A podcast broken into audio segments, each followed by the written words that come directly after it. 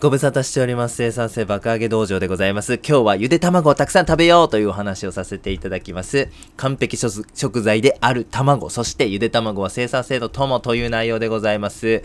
卵のメリット簡単におさらいしましょう。タンパク質豊富で腹持ちがいいんですね。えー、プロテインレバレッジ理論というものがございます。タンパク質をたくさん食べるとですね、腹持ちがいい。えー、つまり変なね、間食とかが増えないので、えー、生活習慣病を防止することができます。太りにくいんですね。そしてアルツハイマー病と生活習慣病を予防してくれるというね、21世紀の僕たちには本当にありがたい食材でございます。おすすめの食べ方をご紹介させてください。それゆで卵でございますね。やっぱ保存も効くし、簡単に作れるし、アレンジもたくさんあって飽きないですよね。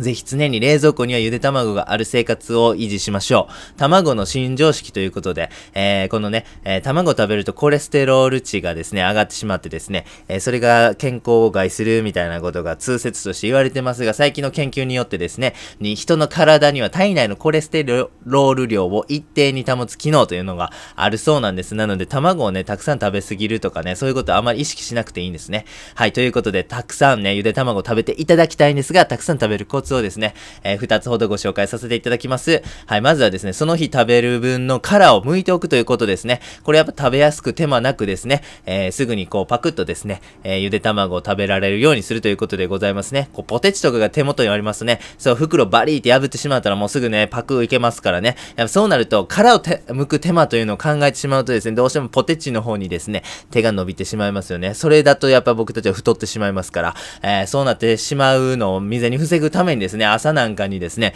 その日食べる分、例えば5個とかね、あのー、その分のゆで卵のね、殻を剥いてもらうとですね、もう冷蔵庫開けてすぐ食べられるぐらいの感じにしていただきますと非常によろしいかなというふうに思います。二つ目は調味料を用意していただきたいなと思っております。マヨネーズなんてめちゃめちゃ合いますし、カレー粉もね、これおすすめでございます。僕的にはカレー粉非常におすすめの調味料でございますね。そしてドレッシングいろんな種類ありますよね。そして塩。塩もガーリック風味やったり、なんかレモン風味やったり、いろんなね、塩ね、最近たくさんありますよね。